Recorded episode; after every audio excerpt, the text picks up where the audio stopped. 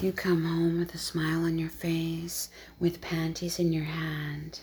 I ask you where you got them from, and you tell me that you went to help your best friend move some furniture at his mom's place, and you were left in her room for just a brief moment. You went into her drawer and you removed a pair of her panties, slipping them into your pocket. And you confess to me that you've always wanted to give her your hard cock. As you are confessing, I'm unbuttoning your pants. I take the pair of blue cotton panties from your hand and I wrap them around the base of your hard shaft. Ah, oh, baby. I begin to lick your balls as you stroke your dick, telling me how much you want to fuck her.